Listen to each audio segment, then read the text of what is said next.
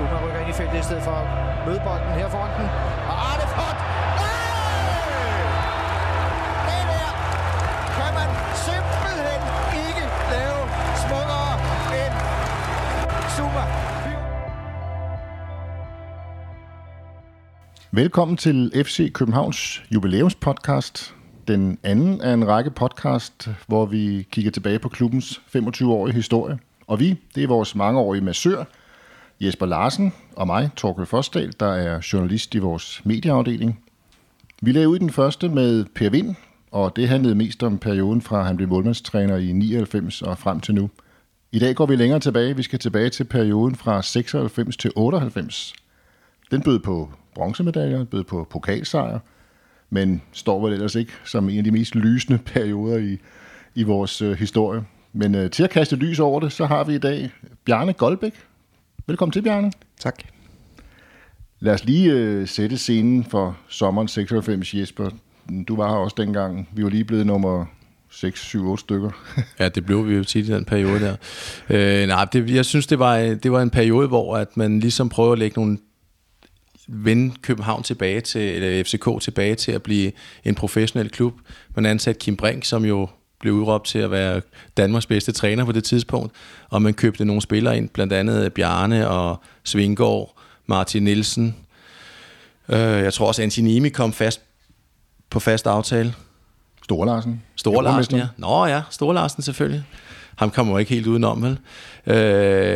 Og der kom en del ind i det vindue der, og altså spiller, spillermæssigt, så så det jo meget godt ud, men, men selve miljøet omkring det var jo slet ikke op til, eller fulgte jo slet ikke med, med de krav, der, der, der, der skal stilles for, for at have sådan et, et setup. Så det var, det var profspillere med amatørniveau rundt omkring. Og så henter vi en syvogtyve-årig spiller hjem, der har spillet ni år i tysk fodbold. Hvad var det, du kom hjem til, Bjarne? Og det var i hvert fald et kulturschok for mig. Øh, som sagt, jeg havde været de her år i, i Bundesligaen og var blevet til overs i Køln, fordi der var en udlændingregel dengang, og øh, jeg havde svært ved at tilspille mig en plads på holdet, og så tænkte jeg, okay, det er nok det rigtige skridt at, at, at gå tilbage og så spille i, i Danmark, for så derfra og så få kickstartet min karriere igen. Men øh, det var godt nok et kulturschok, da jeg, da jeg kom tilbage her. Som, som Jesper også siger, det var, det var hele setupet, som var lysår efter, hvad jeg var vant til. Øh, alt fra træningsbanen til... til omklædningsrum, til, til måden, man, man øh, blev, blev, øh, blev behandlet på, og, og de krav, der blev stillet, det, var, det, det, det flød meget, det hele.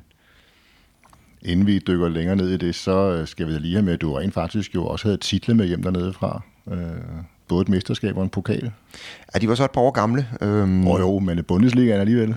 Ja, ja, men øh, jeg havde s- måske også gjort mig for få tanker om, hvad det er, hvad det er jeg går ind til her. Øhm, Men øh, der havde været en kontakt mellem Kim Brink og jeg i, gennem længere tid, og øh, da han så blev træner her, så, øh, ja, så blev det så intensiveret, og så, så mødtes jeg så med, med Kim Brink og, og Carsten Aarbrink dengang, og det var jo også nogle, nogle, nogle, fine, øh, øh, nogle fine forventninger, de, de ligesom stillede, fordi de, de havde meget store planer, de to i hvert fald, men øh, det var ikke så nemt at udføre, som, som det var på tegnbrættet. Det gik ellers meget godt. Som jeg husker det, så scorede du faktisk sejrsmålet i din første, i hvert fald det første Superliga-kamp ude i Hvidovre. Ja, det er rigtigt, men, men vi var ikke det her tophold, som jeg havde regnet med. Jeg, jeg troede, jeg kom til, til, til en klub, som kunne være en direkte udfordrer til, til Brøndby, som jo var desværre Danmarks bedste hold på det tidspunkt. Men øh, det kunne jeg så hurtigt se, at det, det blev vi nok ikke i den første sæson i hvert fald. Det blev meget bedre i den anden sæson. Ja, ja du når at blive her i alt øh, to og et halvt år. Øh, inden øh, du drager videre til, til Chelsea, faktisk. Øh, det er der sikkert mange, der kan huske. Det vender vi tilbage til. Vi prøver at holde sådan lidt kronologien i det. Prøv at fortælle lidt mere om, hvad det var for et, et kulturschok, øh, træningsbaner. Du siger, at det, det hele var meget anderledes. Især ja. Når man vel kommer fra, fra professionelle, topprofessionelle forhold i Tyskland. Ja, der havde været professionel fodbold i Tyskland i over halvtreds år på det tidspunkt øh, i Bundesligaen, og i Danmark, der var vi jo stadigvæk i, i begynderårene. Øh, og, og som Jesper sagde, den her struktur rundt omkring, den var, den var slet ikke bygget op til det her. Der blev slet ikke stillet nogen krav til os spillere. Jeg var vant til at være maksimalt under pres. Her der, der, der virkede det jo som om, at øh, alle var bedste venner, og man kom lige ud, og så skulle man også lige, skulle forresten også lige træne halvanden time, men ellers så var alt andet rundt om, det var også vigtigt. Og, og jeg var vant til, at det var, det var benhård konkurrence, man var op imod. Øh, så, så for mig var det, var det virkelig, øh, var det virkelig en, en, en omstilling. Hvordan var øh, rammerne omkring holdet dengang, Jesper? I... Jamen, der var jo ikke så meget. Der var jo Kim Brink, han var jo cheftræner. Bjarne Hansen, han var assistenttræner. Så var der en tøjmand, Claus Busk, som også var stadioninspektør eller halvinspektør på K B, som vaskede tøj og tog med ud til kampe. Så var der mig, og så var der Jørgen Schiel som læge, og så var der faktisk ikke flere. Ja, så kom Aarbrink lige og råbte lidt op en gang imellem, ikke? Skal vi lige have med. Men, men ellers så var der jo ikke rigtig noget. Og dengang var der jo heller ikke mere end, har der været fire-fem stykker på kontoret max i F C København. Øh, men der skete jo så noget den der, i det seksoghalvfems syvoghalvfems, den, øh, den periode der. Så, så i forhold til, hvor man gerne ville hen, var alle de ting rundt omkring, var jo slet ikke gearet til det, til det niveau. Altså jeg kan huske, jeg, jeg kom jo fra, øh, da jeg startede i F C K, kom jeg jo fra amatørcykling, og de var jo under Team Danmark, og der var prof- forholdene jo meget mere professionelle, end var her, hvor man bare tænkte, jamen, her, det her, det er toppen af dansk fodbold, eller ville gerne være det på det tidspunkt, og havde jo også været det, da, da F C K startede, men det var noget øh, skræntende i forhold til, til, hvad man ellers var vant til, synes jeg. Vi læser, som jeg nævnte før, ud med en, en, en udesejr i Hvidovre, hvor du scorer sejrsmålet. Der, der har jeg læst mig til, at Kim, han, Kim Brink altså sagde, at, at det var et hold, der nu havde flere ledertyper end før, og man havde brug for at etablere et, et klare hierarki. Lykkedes det? Nej, det gjorde det i hvert fald ikke. Jeg så mig selv som øverst i hierarkiet, fordi at, øh, jeg synes på det tidspunkt, jeg var den, der gik forrest. Øhm, så der havde vi i hvert fald nogle, nogle, øh, nogle problemer internt på holdet. Øhm, Og det, der, var, der var nok nogen, som syntes, at jeg ville for meget for hurtigt. Og jeg var utålmodig, og jeg synes, at jeg til dels spildte min tid her, fordi at, øh, jeg havde følelsen af, at, at, at der var nogle spillere, som ikke var hundrede procent dedikerede. Så det gav i hvert fald nogle gnidninger. Det afspejler sig også i resultaterne på banen, hvis man, hvis man kigger efter i analerne, fordi nu, nu har jeg nævnt den der sejr over Hvidovre flere gange, men det var jo nærmest den eneste hele efterår. Jeg tror, vi vinder en ude i Lyngby også, og ellers så... skal man langt hen i slutningen af efteråret, før at den næste sejr kommer i hus. Det er jo et rimeligt turbulent efterår, for at sige det mildt. Ja, men det er nok fint nok, at man stiller sig ud og siger, at man skal have nye ledertyper, men, men ledelsen, det er, jo, det er jo der helt op fra, at det så skal, skal, skal øh, stråle ud på resten af, af holdet, og der var jo ikke nogen ledelse overhovedet på det tidspunkt. Øh, hverken i direktionen og, og heller ikke øh, på holdet, øh, træneren osv. Der var, folk havde nok at gøre med sig selv, så er det, så er det selvfølgelig også svært at... at og få det til at fungere længere nede. Man skal også huske på, i den periode der, hvis man lige går et halvt år længere tilbage, end uh, da Bjarne kom, der var klubben jo ved at lukke, jo mere eller mindre, indtil uh, Harald Nielsen, han samlede nogle uh, investorer, tror jeg det, så vidt jeg husker, og, og fik, uh, fik lagt nogle penge ind i klubben, ellers havde det måske været lukket og slukket uh, på det andet tidspunkt. Så, så det, var jo, det var en klub, der var i en opbygningsfase. Og så er det bare, synes jeg bare nogle gange der i, i, i sådan nogle situationer eller sammenhænge, der er der for mange, der, eller ikke for mange, der kommer nogle mennesker udefra, som ser, at nu skal jeg være verdensmand her, i stedet for at, at, at gøre det arbejde færdigt, der skal gøres, før man kan være verdensmand. Og det tror jeg, det var nogle af de ting, der skete med nogle af dem, der var ansat i klubben på det tidspunkt. Det her efterår var jo også det, der sidenhen blev berømt eller berygte for, at vi pludselig var ude og lege Mark Robbins og... gik comeback til Michael Manniche. Hvordan, øh, hvordan husker du den periode, hvor, øh, hvor der lige pludselig øh, sker så mange øh, forandringer i løbet af, af kort tid? Ja, du var jo som spiller, var du glad for enhver forstærkning, fordi du kunne jo, som spiller gik man jo virkelig med den her tanke, vi kan rykke ned, og man gider jo ikke at være en del af, af, af sådan et, et taberhold, som rykker ned. Øh, så jeg var personligt glad for hver eneste forstærkning, der kom. De to, det var så ikke nogen forstærkninger, men, men alligevel var man jo glad for, at, at, at der kom nogle spillere, så du i det mindste havde et, et, et, et nogenlunde niveau. Jeg kan lige så tydeligt huske, at i den her vinterpause, der var nogle af de andre hold nede i bunden, som forstærkede sig, og, og, og jeg tillod mig at gå op til direktionen i, i vinterpausen og sige, at vi har ikke forstærket os. Det synes de var, det var, det var ikke min opgave, men øh, der var mit argument også bare, at jeg var ikke kommet her for at rykke ned. Men ikke desto mindre, så overvintrer vi under stregen faktisk. Og får så rettet lidt op på det i, i foråret syvoghalvfems. Det er også der, hvor vi vinder pokalfinalen. Det må da have lunet lidt, trods alt. Jo, altså, det var så en, en, en dårlig sæson, som så gik hæderlig øh, til slut. Men, men, men det var da virkelig sådan, jeg følte mig som spiller ladt i stikken i løbet af sæsonen med, med, med det hold, vi havde her. I forhold til, at vi fik nogle skader, og, og det var på et tidspunkt, hvor det jo næsten umuligt ikke at komme blandt de første elleve, for der var ikke andre. Og der følte jeg da virkelig i vinterpausen, at, at man blev ladt i stikken, når man så, at de andre bundhold gik ud og forstærkede sig, og vi forstærkede os ikke. Men spørgsmålet er, om pengene har været der til det? Det tror jeg ikke, de har været. Jeg tror ikke, at der har været nogen penge til det der overhovedet. Øh, og, altså, jeg synes, hele efteråret var, det var jo lidt mærkeligt, men jeg kan også huske, vi jo fik en... Jeg, kan ikke huske, hvor det var, han kom fra, om han var kroat, øh, Marte Sestan. Mm. Øh, som det, det var helt... Altså, den første træning, der trænede vi ikke her på K B, der trænede vi ude på Gentofte Stadion, kan jeg huske. Og jeg kan huske, til den første træning, der, der fik han en bold i hovedet, så tabte han tre fire tænder, ikke? Fordi der var alt, det var bare øh, pillerøden derinde, ikke? Altså, man bare tænkte, hvad, hvad er det for noget, vi har gang i her? Og, og man stod der som øh, ene behandler, måtte ringe til en læge, og, og lægen kiggede ind i munden på, på Sestan der og tænkte, det der, det kan du bare glemme. Og jeg kan huske lige så tydeligt huske, at han fik lavet de der tænder, og han fik en, han fik en tandlægeregning på tres tusind. Jeg tror ikke engang, det, jeg ved ikke, hvor mange penge han har fået, men jeg tror, det er gået lige O P op med hans, med hans honorar her. Så det, det, det sætter bare sådan ting lidt i perspektiv. Og så var det også det her efterår, hvor Aarbrink, han skulle i hvert fald vise, at han var, han var manden, der kunne styre den her klub på ret kurs, og havde ansat Kim Brink og smidt øh, chefer ud og så videre. Og så, så bliver han jo utålmodig, og så skal han jo så have det her, så smider han jo Kim på bænken, eller, i, eller sætter sig selv på bænken, mm. og bilder folk ind, at det er Kim selv bedt om, at øh, han kan ikke klare presse mere, så nu overtager jeg herfra. Og Kim, han, han bliver målmandstræner mere eller mindre den periode, hvor man bare tænker, okay, altså man, folk gik jo bare og griner af det hele, og tænker, okay, det er, det er jo lige meget. Altså, og jeg kan huske nogle af de der træninger herude, hvor Aarbrink, han går rundt med sin mobiltelefon og en skinjakke, der går helt ned til knæene, i regnvejr og dirigerer, mens jeg så snakker i telefonen også, fordi han lige skal ordne nogle sponsorater. Altså, der, der, det, var, det sejlede jo max på det tidspunkt der. Og det var jo det, jeg sagde før. Det var mm. der, man følte som spiller, at, at man, var, man var let i stikken. Altså, man var kommet herind, fordi at man skulle spille med om det danske mesterskab, og nu så man, hvordan det hele sejlede. Og, og, og, og der, var det, der var det svært at identificere sig med det hele. Det var det. Jeg kunne se det på dit ansigt før, da, da Jesper fortalte om den der... situation, hvor han sætter sig selv på bænken, den er jo også gået over historien. Det må være lidt underligt at, at stå og kigge på, at det hele virker så kaotisk. Jo, men det var det jo også, specielt når jeg var vant til at have en, en autoritær ledelsesstil fra tyskerne af, og så lige pludselig så, så kunne enhver, som havde et par aktier i klubben, han kunne blive træner fra den ene dag til den anden. Altså, det var jo helt grotesk. Altså, der er også det der med, at, at de andre klubber begyndte jo også at grine lidt af os, ikke? Fordi jeg kan huske en kamp, vi spiller inde i Parken, hvor at, øh, det er jo der, hvor der er lidt problemer, og der ikke er spillere nok, hvor Michael Manniche jo bliver sat på holdkortet, og hvor at, øh, den officielle holdopstilling fra, øh, fra A B, den kommer, hvor Knud Lundberg, han er på som femtende mand.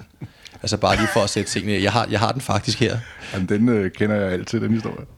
Altså, og det, der, der føler man bare, okay, nu, nu giver vi lidt op, ikke?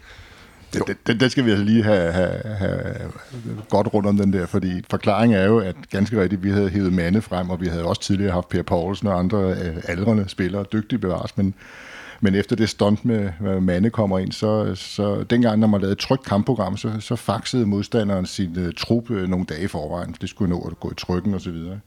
Og det var dengang Charles Maskelin, han var, han var pressechef og ansvarlig for vores kampprogram. Og Charles, han vidste ikke, hvem Knud Lundberg var, så han øh, tænkte ikke nærmere over det. De har skrevet ham på deres øh, holdkort, så den røg bare i trykken, og hele vejen ud, og det ligger den dag i dag, kan man se det, hvis man, hvis man har det gamle kampprogram. Det driller vi ham meget med. Nej, Knud Lundberg, der er jo ikke... ja. Han var ikke kendt over Ipswich og omegn, hvor, hvor ej, Charles ej. havde sine rødder. Spøjteside. Det er en god historie. Man kan så sige, at det, det efterår bliver rundet af med, at Aarbrink jo faktisk bliver fyret eller går selv. Og så er det, så, så, så er det ligesom om, der sker et eller andet i truppen på en eller anden måde. Det forår, hvor vi... Altså jeg vil, jeg vil sige, der i, det kan godt være, at man blev mestre i, i treoghalvfems og sådan noget. Men den vigtigste sejr for F C K, tror jeg, i, i, i halvfemserne der, det er trods alt den pokalfinale, vi vinder mod Ikast i foråret. Og som bliver grundlagt ved, hvor vi er et langt tid afsted i Chile på træningslejr, hvor truppen bliver rystet sammen og sådan noget. Altså det, jeg tror, det, det var en vigtig periode, den der. Hvor der, hvor der, og der var der slet ikke nogen ledelse jo på et tid. Der var det jo øh, John Berg, der var direktør for K B-hallen, som var øh, midlertidig direktør for F C K, kan jeg huske. Men vi slutter faktisk hæderligt af i det forår. Ja, ja. Øh, Udover en, øh, en pokalsejr, så dog også med, med en del sejre. Men øh, så sker der forandringer igen. øh, Ken Carlsen kommer til som træner, og øh, skal og jeg vil sige, starte på en frisk i hvert fald. Øh, og vi går ind i en sæson, som jo så rent faktisk ender med, at vi får medaljer for første gang siden øh, de første to sæsoner, hvor vi vandt guld og sølv. Det slutter med en bronzemedalje i, i den næste sæson, og kunne lige så godt på sidste spil, der har givet sølv. Øh, hvad sker der med, med holdet i, i det skifte der, som du husker det? Og vi får Ken Carlsen som træner, og vi spillere, vi længes efter en træner. Vi havde ikke haft nogen stærk træner på det tidspunkt. Kim var jo blevet øh, systematisk nedbrudt af, af Aarbrink, og nu kommer Ken Carlsen så ind, og, og Peter Nielsen kommer til, også vigtigt, kommer til fra Mönchengladbach, får vi altså endnu mere kvalitet på holdet. Øhm, og vi spiller faktisk nogle rigtig, rigtig gode kampe, og, og vi, jeg personligt i hvert fald linkes helt vildt efter at få en, en træner og et bedre hold, og det blev det så også. Og, og, og det hold, det kunne have sluttet endnu bedre, end, end, end vi gjorde. Vi, vi smed nogle dumme point undervejs, men vi spillede en, en, en seværdig gang fodbold, og, og jeg, jeg synes helt klart, at vi, var, vi kunne have været udfordret til, været udfordret til, til mesterskabet, hvis vi havde haft lidt mere konstant, hvis vi havde, måske havde været sammen et år længere på det tidspunkt der. Men det var klar en, en, et, et helt andet trup, en helt anden klub i sæsonen efter. I den rigtige retning. Vi kommer også ud og spille europæisk igen, og øh, som en lille pudsighed, så er det det efterår, hvor vi spiller mod Qarabağ Ağdam.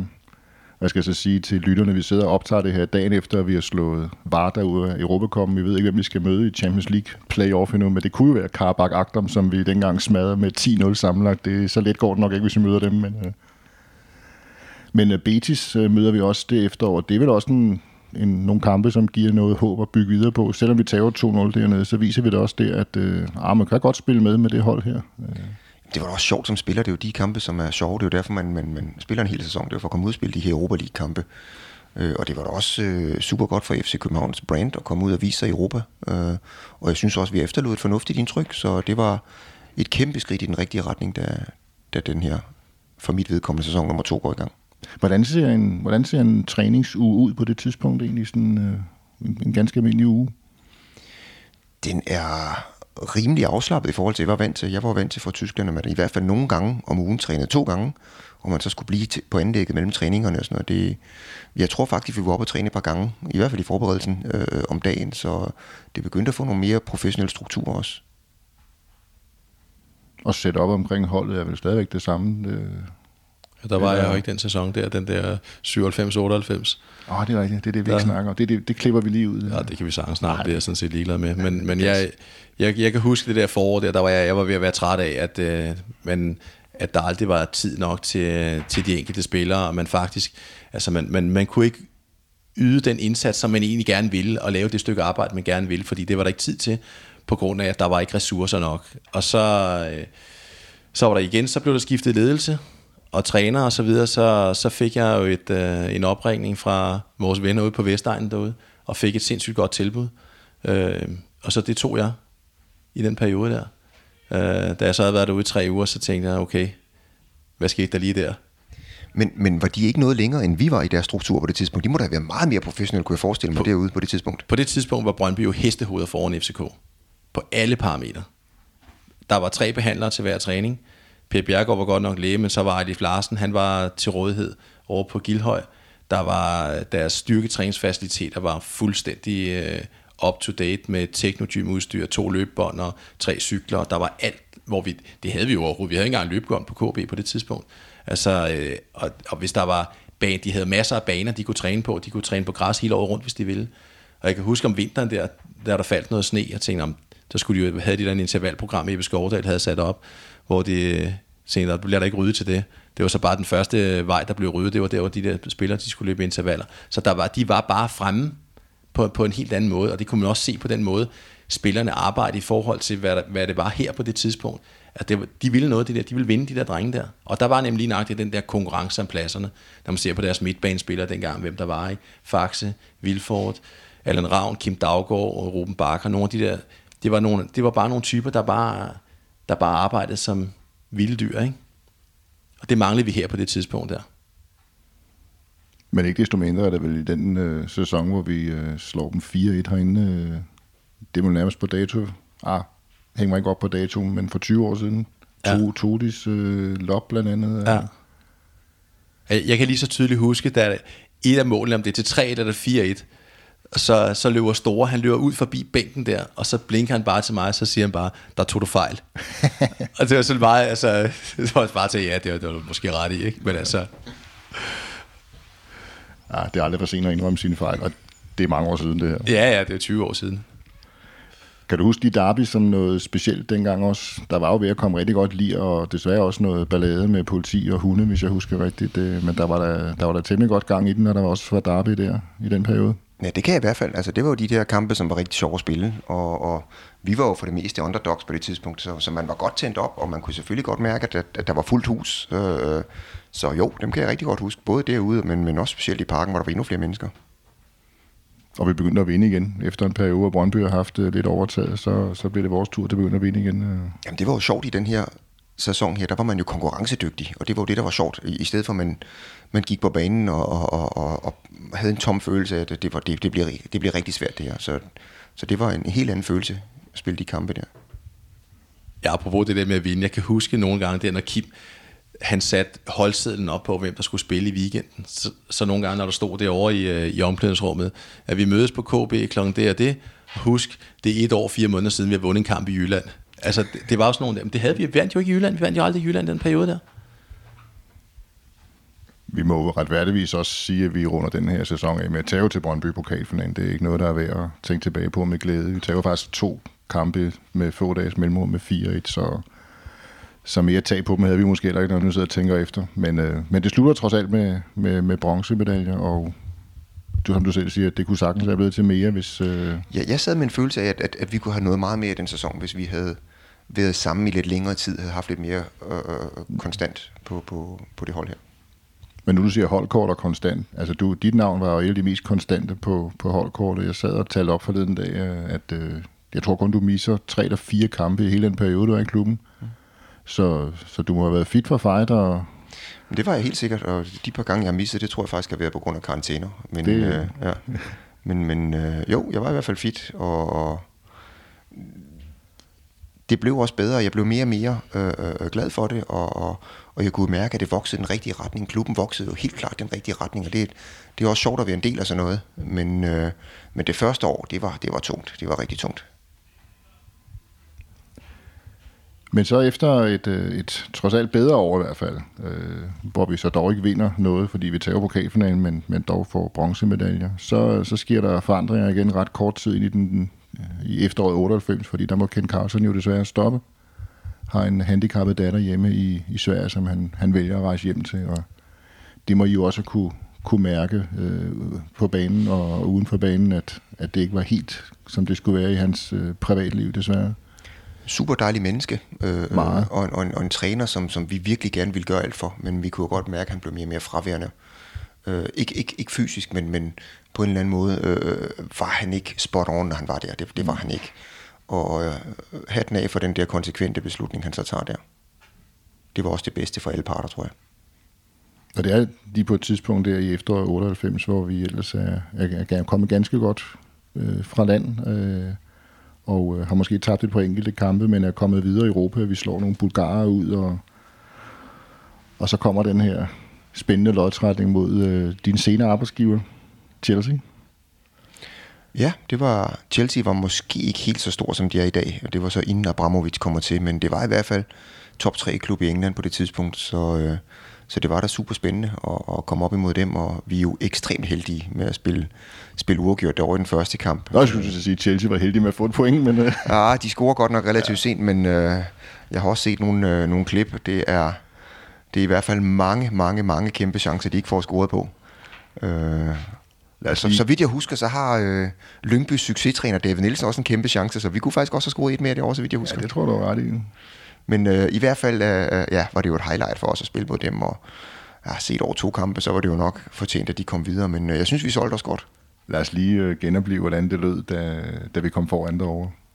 ti minutter. Resterer der sådan rundt regnet. Lars Højer. Niklas Jensen, Peter Nielsen nu der, så tog det Jønsson ind og udfordrer Desailly. Dennis Weiss, og så muligheden til Bjarne Goldbæk, den er der! Godt, Bjarne Goldbæk, og det er presset fra F C K, der skaber muligheden her. Tog det Jønsson presser Desailly til en tværaflevering, Dennis Weiss er ikke opmærksom, og så bolden direkte hen til Bjarne Goldbæk, og F C København foran med et nul.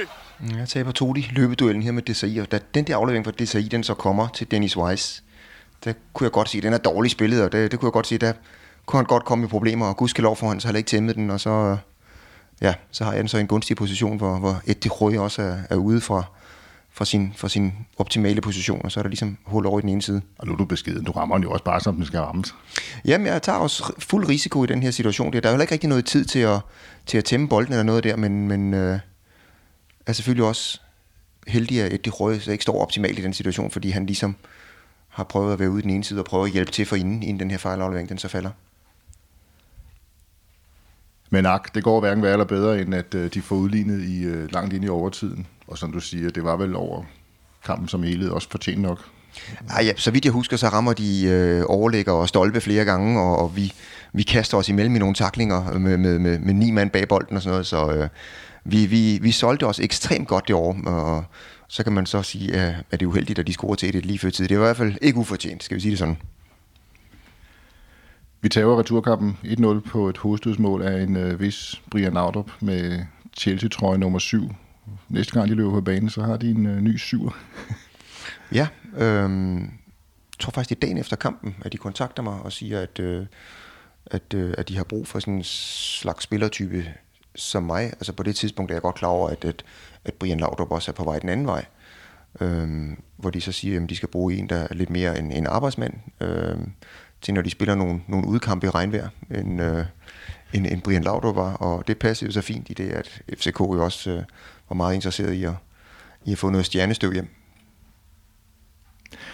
Og det var jo en del af gamet allerede dengang, det her med at sælge spillere.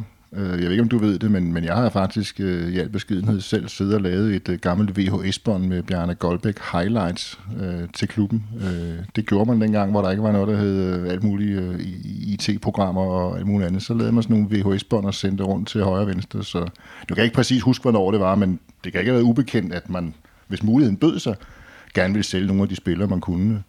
Øh. Jamen altså, jeg kan også øh, fra mit arbejde som agent her i starten for ti år siden, der var det også sådan, der fik man brændt nogle, der var vi kommet et skridt videre, der fik man ja. brændt nogle D V D'er, som man så sendte rundt til klubberne. Der er det altså noget nemmere i dag med de her scouting-portaler, de forskellige klubber ja. har. Og nogle gange lidt sværere også, fordi så er det jo svært at sælge en mand med træben, det ved de så på forhånd, men, øh, men det var, det var en, en, en anden tid, og det er blevet mere digitalt nu. Jeg havde faktisk hele tiden lagt an på, at, øh, at jeg skulle skifte til sommer på grund af fri transfer. Det ville have været første gang i, i min karriere, jeg kunne skifte frit, men øh, der blev også lagt klart... Øh, Der blev heller ikke lagt skjul på, at det var nu, de skulle bruge mig, det var nu, de ville have mig. Så selvfølgelig, selvfølgelig overvejede jeg, der nogle hel masse ting, ikke? Men øh, jeg kom så også til den beslutning, at hvis man ikke tager sådan en chance her, men øh, hvorfor fanden spiller man så fodbold, ikke? Chelsea, det er jo også et tilbud, man ikke kan sige nej til. Kan man ikke sige det sådan? Jeg gjorde selvfølgelig mine overvejelser, da jeg fik tilbud. Jeg havde også tilbud fra et par mindre engelske Premier League-klubber på det tidspunkt. Øh, hvor det måske havde været en smule nemmere at komme på holdet, men efter jeg var over at se træningsanlægget og tale med, med spillertræneren Vialli, så var jeg helt sikker på, at det var det her, jeg ville, og jeg var klar til at tage den der hårde konkurrence, der så måtte komme, øh, og jeg tænkte også, hvor mange spillere får den her chance for at spille i så stor en klub. Det er det her, jeg har brugt de sidste ti år af min karriere på at komme herhen, og hvis jeg ikke tager den chance nu, så har jeg bare ikke nogen ryggrad. Og nu er jeg jo også selv gammel Chelsea-fan, så kan vi ikke lige få flettet ind, hvordan når det var, du debuterede for Chelsea, hvis du kan huske det? Det kan jeg rigtig, rigtig meget huske, Rødt fordi vi vinder. Det er faktisk på, øh, på Arsenals gamle hjem, hjemmebane, Highbury. Og øh, det var den mindre vigtige kop. Øh, ikke F A-koppen, men jeg ved ikke, hvad den hed på det tidspunkt. Ja. Det er lige meget. I hvert fald spiller vi der på, jeg kan bare huske, at øh, det her stadion, det osede bare af, af, af historie og... og selvfølgelig var man nervøs der første kamp, og vi alle spillede faktisk som angriber fra start i den kamp. Og du var godt klar over, at du skulle nok ikke lave for mange dårlige afleveringer til træneren. Så, og jeg kan huske, at jeg lægger op til et mål, som han scorer. Så, så jeg var sådan lidt i kridthus allerede hos ham efter den første kamp. Og I vinder fem nul. Ja, men øh, det var sådan et halvt øh, anden hold Arsenal spillede med på ah, det, det tidspunkt. Det er lige meget. Det er lige meget. Det, er lige meget. det, var, alligevel, det var alligevel noget, som, som gav genlyd, fordi det var en ydmygelse for, for Arsenal ja. at, at tabe hjemme til, det var det, jeg gerne til, en anden, til en anden London-klub. Ja. Undskyld alle Arsenal-fans, der lytter med, men... Øh... Nej, det blev til to og et halvt år øh, sammenlagt i øh, F C K-trøjen, inden, øh, inden øh, du drog videre til England. Øh... Hvis man kigger tilbage, øh, hvad, øh, hvad står så som, øh, som dine højdepunkter? Nu har vi talt meget om det, som, som måske ikke fungerede så godt, men hvis du skulle pille et par stunder frem, som sagde, det der, det var sgu, øh, det er jo det, jeg vil tænke tilbage på med størst glæde. I F C K-tiden? Ja, i F C K-tiden. Ja. Og der var selvfølgelig det, at vi spiller den her pokalfinale øh, i den første sæson. Det var klart highlightet der. Øhm, så i den generelle udvikling, at man bare kunne se, at klubben voksede stærkt, øh, og der kom nogle personer ind, som, øh, som, som, som øh, gjorde, at, at, at vi så kom i den rigtige retning. Der blev hentet bedre og bedre spillere ind. Det var sjovere og sjovere at være med, og man kunne mærke, at man lige pludselig havde et, et hold, som også kunne spille med om mesterskabet, øh, i stedet for det bare var klubbens ledelse, der meldte ud om, hvor gode vi var. Øh, nu følte man også som spillere, at der blev gjort noget, for vi blev bedre. Så det, det, det var det gode, men alligevel kunne man jo godt have tænkt sig at, at være en del af F C K, som det er i dag. Det havde været lidt sjovere, men øh, jeg vil påstå, at vi måske lagde en første lille grundsten dengang til det, så er så godt, som det er i dag. Der kommer jo også en anden økonomi ind i det, det, det har vi ikke gået så meget ind i, men, øh, men øh, Flemming Østergaard og Michael Kjær fra Lyngby kommer også ind øh, i den periode, du er der, med nogle penge, og på den måde også med til i hvert fald at lægge et økonomisk fundament, der gør, at man kan handle mere og mere ind, ikke? Og det er den ene ting. Økonomien skal selvfølgelig være fundamentet, men du skal jo have de, de rigtige handlende personer, og det skal, pengene skal jo bruges på den rigtige måde, øh, før, det, før det så går op i en højere enhed. Der vil jeg godt lige komme en, en, en skudt bemærkning der. Jeg kan huske, da jeg var i det efterår, jeg var i Brøndby, hvor man begyndte, Peter Nielsen kom hjem og, og så videre, man opgraderede lidt, og, og holdet begyndte at fungere herinde. Der kan jeg huske, at Per Bjerregaard, han, vi sad og snakkede om, om forskellen på F C K og Brøndby på det tidspunkt der. Og så, så siger han så, øh, han frygtede ikke F C K, men han frygtede de mænd, der var bagved, at de kunne rejse så meget kapital, så de kunne overhælde Brøndby. Det var hans største frygt på det tidspunkt, kan jeg huske. Og det, og det fik han jo fuldstændig ret i. Det var velbegrundet, ja. ja. Og så et, øh, et derbysejrsmål må også øh, ligge og rode et eller andet sted i toppen af, af de fedeste spillemæssige oplevelser i hvert fald. Du ja, bliver matchvinder engang. Det kan, det kan jeg faktisk godt huske, ja. øh, da, vi, da vi slår øh, Brøndby et nul. Goldbæk smakker på mål igen i Mikael Andersen, derinde Goldbæk i anden omgang, og der er den. Scoring her, ti sekunder før slutsignalet for første halvleg. Bjarne Goldbæk, men i første omgang store muligheder, hvor Mikael Andersen gør, hvad han kan. Leger plankeværk, bolden ud til Bjarne Goldbæk i anden omgang, og han laver sit første sæsonmål. Ja, det er klart, det er en af highlightsene også. Men, men, men den store forskel her, det er jo, at, at, at, at da der kommer de her planer om, at, at, at F C K skal på børsen, så får man jo lige pludselig rejst en hel masse kapital. Øh, og der, der var det virkelig, at det, at det begyndte at blive, blive spændende det her, ikke? Nu snakker meget om dine øh, F C K-oplevelser i de to og et halvt år. Hvordan med landsholdet? Det gik faktisk øh, temmelig hurtigt. Øh, der blev også skiftet landstræner på, i, i seksoghalvfems, da jeg kommer hjem. Ja, fordi der er du ikke aktuelt landsholdsspiller på det tidspunkt. Nej, jeg var ikke særlig aktuelt hos uh, Richard Møller. Men uh, der, bliver så, uh, der bliver så skiftet landstræner der, og, og uh, Bo Johansson kommer til. Ja. Og uh, jeg bliver faktisk allerede, selvom det ikke går særlig godt for klubben, bliver jeg ret hurtigt uh, indlemmet i der var en B-landskamp mm. over i Sverige, som, uh, som jeg så er med til. Og det kan jeg tydeligt huske, da jeg sidder derovre, og jeg ser de andre fra A-landsholdet gå forbi, så tænker jeg, der skal jeg hen, og det kan ikke gå for langsomt. Jeg kan bare huske, at der var noget mediehalløj, men det må være helt fremme i otteoghalvfems, hvor vi skal til V M, hvor det ligesom blev kørt op, som at det var dig eller Peter, altså Peter Nielsen, og man ligesom fokuserede på, skal det være den ene eller den anden. Men var det, oplevede du det også sådan, eller var det bare sådan en lidt medievinkel på det? Nej, men jeg havde altså været i, jeg ved ikke om Peter også var, men jeg var i hvert fald i kontakt med landstræneren hele tiden, og jeg havde selv nogle, nogle, nogle skadesproblemer på det tidspunkt med min baglår, og... og og gjorde simpelthen alt for at komme med, fordi jeg tænkte, det her, det, det må ikke glippe, nu har du spillet så mange år, det vil ligesom være en, en, en bekræftelse af, af dine præstationer i mange år, hvis, hvis du kunne komme kom med til V M på, på yderste mandat her, og det var jo noget med, man skulle hjemme hos øh, Jesper Larsen, og, og, og, og, og hvem som så havde tid til, til lige at tage sig en her, ikke? Fordi der var ikke overskud her i klubben okay. til sådan nogle ting, øh, så der blev man behandlet, øh, eller i blev man i hvert fald behandlet dagen at for at blive klar det, og det, det nåede jeg så, men jeg ved ikke lige, om det var Peter eller, eller jeg, jeg havde i hvert fald fået den her klare udmeldelse fra, fra, fra D B U, at hvis jeg nåede at blive klar, så kom jeg med. Så jeg havde bare et mm. mål, det var at blive klar. Jeg nåede at spille én kamp i Superligaen, lige øh, holdet så blev udtaget, så, så kom jeg så også med. Og du kom med, og det gjorde ja. Peter så desværre ikke. Men... Nej, selvom det var en superspiller, og helt det var en af de, den, det var nok den spiller i F C K, jeg, jeg forstod stod mig øh, blind med på, på banen. Altså når han havde bolden, så vidste man, at man skulle løbe hen og, og omvendt også. Men det har jo også noget at gøre med, at han havde sin Bundesliga-erfaring fra lidt den tyske skole fra hans øh, tid i Gladbach, eller? Det ved jeg ikke, men, men, men nogle gange så har man bare nogle spillere, som man, som man klikker bedre med. Ja. Øh, Lars Højer for eksempel var også en spiller, hvor man, ham skulle man også bare kigge på, så, så vidste man hvor, man, hvor man skulle løbe hen. Øh, Lars var ikke den hurtigste, han løb ikke selv derhen, men han kunne i hvert fald lægge bolden, ligesom den skulle ligge, ikke? For hans pasningsspil, det var, det var sublimt, så det var også en spiller, man kunne, man kunne lægge, linke op med. Var setupet omkring landsholdet, var det så, var det så sige, på den standard, som du forventede, og som måske ikke var tilfældet i F C K i, i den periode? Det var nok højere end F C K, men det var stadigvæk ikke uh, tysk Bundesliga-standard på det mm. tidspunkt. Det var det ikke. Det var stadigvæk noget, man kom hjem og så hyggede man sig. Okay. Og så en masse videofilm og spiste en masse slik.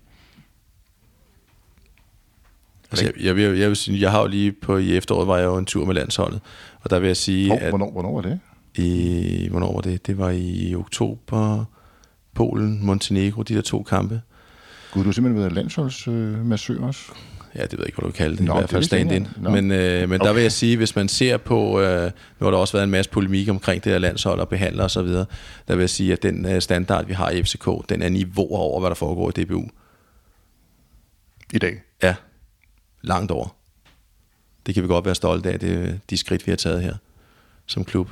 Og, og lokomotiv for dansk fodbold, i øvrigt på mange andre parametre.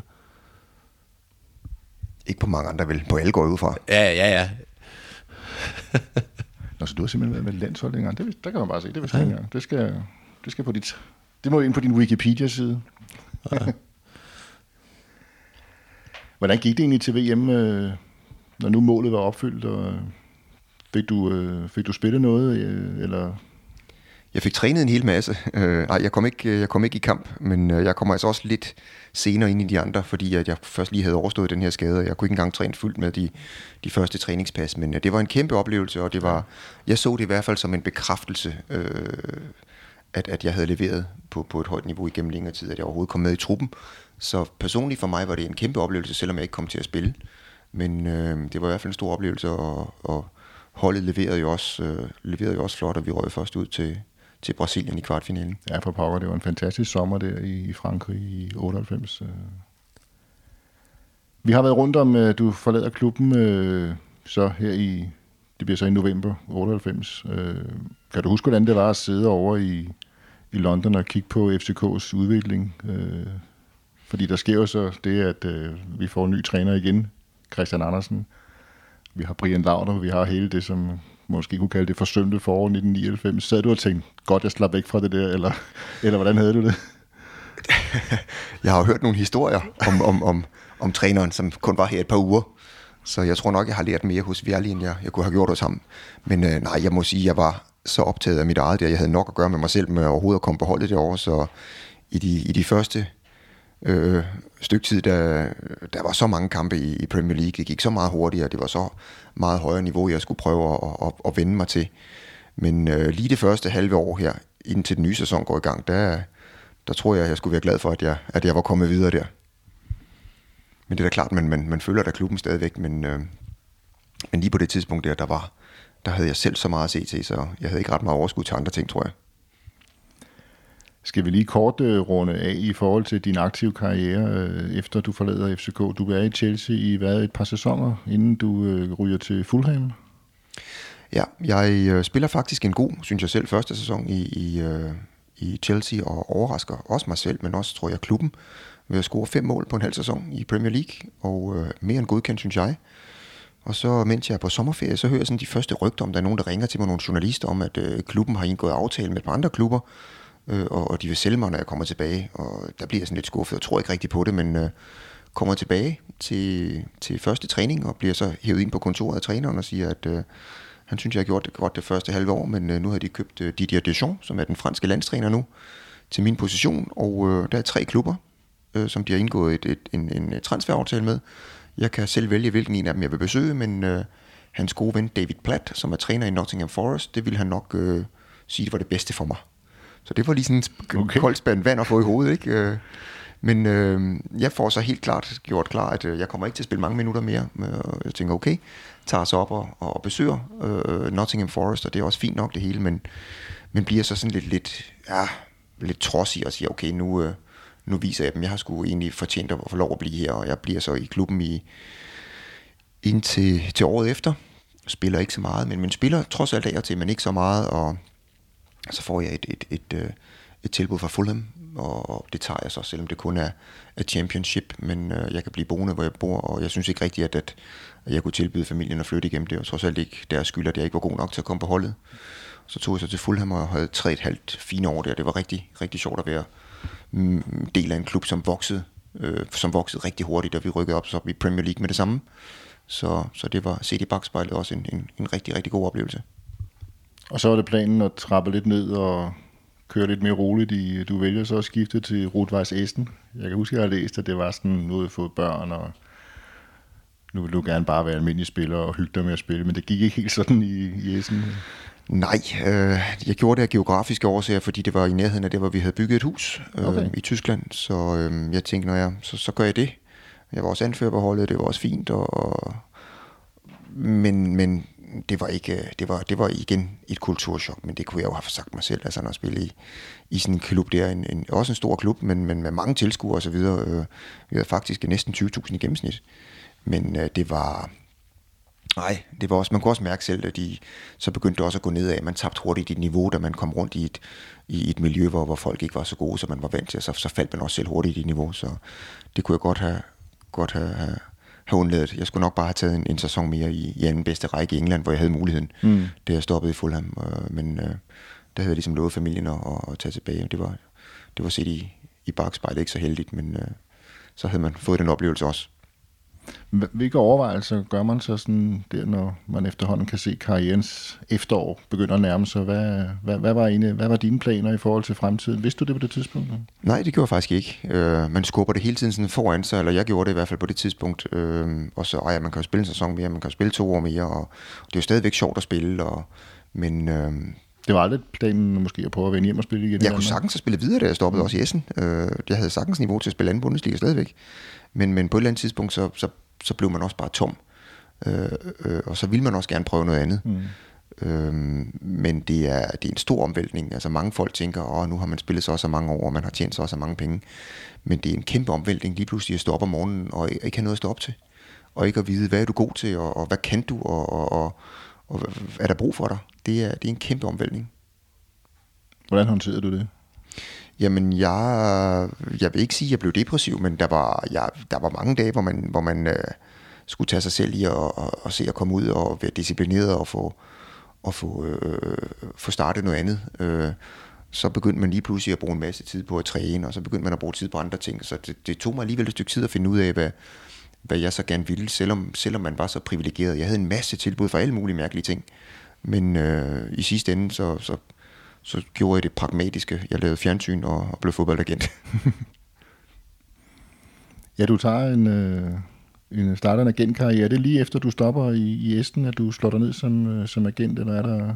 Jeg havde tilbud fra, fra faktisk flere store agentfirmaer, ja. som, som, øh, som tilbød mig. Og dengang, der skulle man tage en øh, licens for, for at blive agent, så, så den tog jeg så. Skal man ikke det stadigvæk? Nej, nu skal du bare registreres. Nå. Og så skal du have en ren straffetest. Det er selvfølgelig de første, der falder igennem der. Men, øh, men øh, dengang, der skulle du have en licens. Så okay. der, var, der, var det, der var der lidt mere, lidt mere ryddet op i, i agentverdenen. Øhm, men øh, jeg starter faktisk først et år efter. Mm. Det første år laver jeg kun noget fjernsyn. Okay.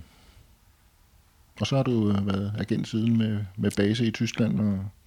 Ja, og det øh, er jeg super glad for nu. Men, men det, det er en stor omvæltning alligevel, når man stopper der med at spille fodbold. Og jeg kan kun advare alle, alle mulige spillere øh, derude. Gør jeg nogle tanker for inden? Vær så forberedt som muligt.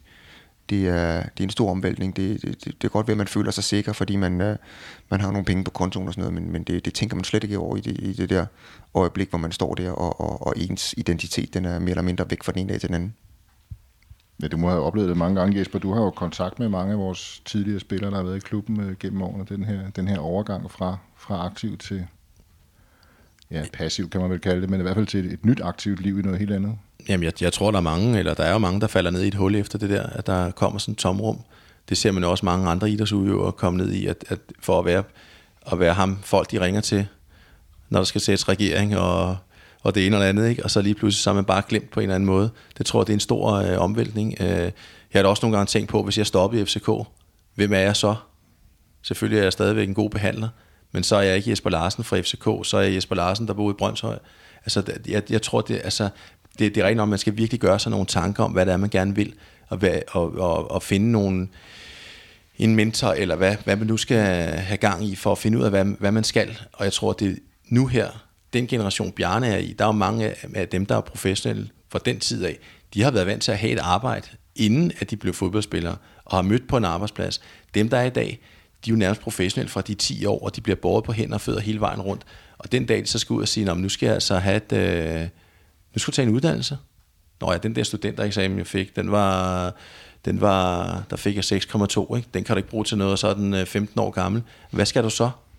Altså, og det kan da godt være, at du kan tjene nogle, nogle gode penge i Danmark på at spille professionel fodbold, men det er jo ligesom alt muligt andet, der stiger forbruget nok også. Så det er de, jeg tror, det er de færreste, uden at vide det hundrede procent, men det er de færreste, der, der, der virkelig kan sætte sig ned og sige, okay, de næste ti år, den bruger jeg bare på, sæt mig ned stille og roligt, og finde ud af, hvad jeg så vil. Det, det, det, det tror jeg, det er et stort problem. Det, du kalder identiteten, Bjarne, det, det er vel svært at... Det er, vel, det er vel lige præcis det, der er kernen i det, at du kan sagtens finde noget at leve af, du kan sagtens spille fodbold, du får et job osv., men med den identitet, der har været knyttet til at være fodboldspiller eller massør, eller hvad man nu er i en... Ja, ja, det jeg mente med identiteten, det er, at, at jeg vidste, hvad jeg var værd som fodboldspiller. Mm. Øh, jeg vidste, hvad jeg var god til. Jeg vidste, at øh, jeg kunne dit, og jeg kunne dat. Øh, bagefter, der ved jeg jo egentlig ikke, hvad jeg kan. Øh, og, og jeg ved heller ikke, hvad jeg er god til. Og jeg ved heller ikke, hvad jeg synes, der bliver sjovt at lave. Og det er den der store... Det er det store spørgsmålstegn, man så har, når man, når man kan falde i det der sorte hul, som, som, som Jesper også lige snakker om her. Og jeg har set mange skræmmende eksempler også på spillere. Jeg har til, spillet sammen med spillere, som var meget bedre spillere end mig, som havde meget større karriere end mig, som, som virkelig har haft problemer i livet bagefter. Det er, det er rigtig, rigtig ærgerligt at se. Øh, men men øh, det, det er ikke nemt, det er det ikke. Øh, og, og, og jeg kan virkelig kun rådgive alle de her... Øh, unge spillere, prøv at, at finde jer nogle hobbies, eller prøv at forberede jer bedst muligt til det her bagefter. Det er ikke alle sammen, der kan blive træner eller blogger bagefter. Jeg synes også, det er, det er meget sjovt at se, når man nu sidder bare lige sådan og lige tænker på nogle af dem, der har været omkring her. Lars Højer er ansat her, ikke? Diego Tur er ansat inde i parken. Øh, Carsten Hemmingsen er lærer lidt på en efterskole, og, og er noget træner ved siden af. At der er trods alt mange, mange, der har klaret sig rigtig godt, men der er også nogen, der bare falder i nogle huller, tror jeg. Altså, Altså, som ikke klarer den der modgang. Altså, og ikke, og hvad er de så? Altså, og, og, og jeg har da tit siddet og tænkt på nogle, nogle af skræmme eksempler. Det var jo for sent som Claus Nielsen, som vi jo har, skal have ind på et tidspunkt, øh, som, som jo var den her lidt wonderboy. Han var en fantastisk fodboldspiller, havde ikke rigtig noget andet. Øh, og så lige pludselig fra det ene øjeblik til det andet, så har han fodboldinvalid, fordi han får sin tredje prolaps, og begyndte at, jeg kan huske, han startede på H F, altså, og det gik jo ikke særlig godt, så det endte jo med, at han, øh, han kom til at, eller stod nede i, kom i lære nede i forældrenes øh, tæppeforretning, og nu har overtaget Olholm Tæppe og har, en, øh, og har det fantastisk i dag, men det kunne lige så, hvis nu ikke han havde haft nogle forældre, der havde haft de muligheder, hvor havde sådan en så endt i dag? Altså selvfølgelig skulle nok klare sig, men, men, øh, men det er et stort spring det der, det er det. Den er så også særlig barsk, fordi han bliver revet bræt ud af en, ja. en lovende fodboldkarriere, ja. I modsætning til ligesom, at man stille og roligt nærmer sig, og selv skal måske træffe beslutningen om øh, hvornår man skal stoppe. Men jeg tror også meget, det handler om, at man øh, stadigvæk, selvom man er på et vist niveau, at man stadig bevarer benene på jorden og siger, at jeg, jeg er god til at spille fodbold, men der er også rigtig mange andre ting, jeg ikke er god til. Kim Madsen er jo også et godt eksempel på en, der han kom jo også ud og spille øh, fem seks år i, i Tyskland og, og har tjent nogle gode penge, etableret sig nede i, i, omkring Roskilde, hvor han jo kommer fra, øh, og arbejder på T V to Løje, tror jeg, med at sælge sponsorater og reklamer der. Altså, men han, som jeg snakker med ham om, at jeg har haft en god økonomisk base, så nu kan jeg tage det job her, og jeg har ro til at etablere mig i, i, i det nye liv. Ikke? Og det, det tror jeg, det er det, man skal gøre sig overvejelse over. Hvad er det, man skal bruge de næste to-tre år, efter man er færdig med at spille på? Det, det, det er svært for mange, tror jeg. Bjarne, inden du får lov at slippe her fra podcasten, så har vi jo givet dig en lille hjemmeopgave i form af at sætte dit uh, F C K Dream Team. Uha, det er svært. Jeg håber ikke, jeg har glemt nogen, fordi der har... været rigtig, rigtig mange gode spillere, og specielt de sidste år, ja, sidste ti år måske, er holdet jo blevet ekstremt meget bedre. Klubben blev ekstremt meget bedre, som vi også kunne se i Champions League og så videre, men øh, jeg vil gerne spille med så få forsvarsspillere som muligt, fordi jeg synes, der har været så mange gode offensive spillere. Øh, så hvis jeg skulle vælge elleve, så ville jeg gerne spille med, med sådan en tre fem to opstilling, hvor, hvor jeg så kun... Det har vi jo praktiseret i mange år, jo. Ja, ja, også, ja. Du var der. Ja. Men øh, det vigtigste, det er træneren, og det, der kan vi ikke komme udenom. Der er det jo Ståle, som er træneren i F C K. Øh, til gengæld kommer han ikke på holdet, men øh, han, får lov til at, han får lov til at blive træneren. Og jeg har ligesom taget det ud fra, hvad de har, hvad de har præsteret i F C K, ikke hvad de har præsteret mm. før eller efter. Og Henrik Larsen, han har altså trods alt været topscorer til E M i tooghalvfems, men trods alt, mange, der ja, trods alt har der været andre spillere, som har præsteret bedre end ham i F C K, ja. så... Så ud fra, ud fra det, som jeg sådan har set spillerne præstere herinde, så vil jeg, vil jeg tage de her elleve spillere. Helt sikkert Robin Olsen på mål. Ja. International topmålmand, synes jeg. Brede Hangeland i midterforsvaret. Øh, så er der i hvert fald øh, lukket ned i, i luften. Også en flot karriere også bagefter. Venstre bak, der har vi jo haft så mange gode svenskere, så det er jo svært at, at finde ud af, hvem man skal tage, men øh, jeg tror faktisk, jeg vil tage Augustinsson, fordi han, øh, men det kunne lige så godt have været de andre, som, som har spillet på den her position. Øh, og så for at have lidt mere, lidt mere øh, styrke her i, i, i bagkæden, så, øh, øh, så må det være altså vores, vores svenske midterforsvar, som P T er, er midterforsvar Erik Johansson, så har vi altså lukket rigtig godt af bag i. Det var bagkæden. På, øh, det var bagkæden, ja. bagkæden, ja. det var på bagkæden. På midtbanen, jeg har ikke øh, andre spillere end, end... Jeg har ikke rigtig nogen spillere med, for dengang jeg selv spillede, men øh, Lars Højer, han skal på. Mm. Øh, super frispark, øh, super pasningsspil. Ikke den hurtigste, men øh, han havde altså mange andre kvaliteter. Var uheldig med sin, med sin rygskade, ellers så tror jeg, at Lars havde fået en, en endnu flottere karriere, men, men, men F C K-mand fra, fra start til slut. Det må man sige. Han er den eneste, der har holdt femogtyve års jubilæum i klubben. Det ved ikke, du øh, ved, men øh, Nå, okay, vi fejrede ja. ham her for ja. et par uger siden med en okay. lille reception. Han har simpelthen været på lønningslisten okay. siden øh, første ja, ja. juli tooghalvfems. Ja. Øh, så endnu mere glad for, at jeg valgte ham. Tobias Linderoth, ja. han var altså en general. Ham kunne jeg så godt lide at se. Han kunne jeg godt have tænkt mig at spille sammen med os. Han øh, styrede altså midtbanen med hård hånd. Øh, ude på højre kanten, eller på venstre kanten. Han kunne spille begge steder. Jesper Grønkjær. Han var ikke verdens bedste i Superligaen, men han var ham, der gjorde en forskel i de europæiske kampe. Til trods for, at han øh, havde haft nogle skader med sit knæ og sådan noget, så var Jespers topniveau, det var jo fuldstændig outstanding. Så øh, ham, skal der, ham skal der i hvert fald også være, være plads til. Nikolaj Jørgensen mm. på den offensive midtbane også.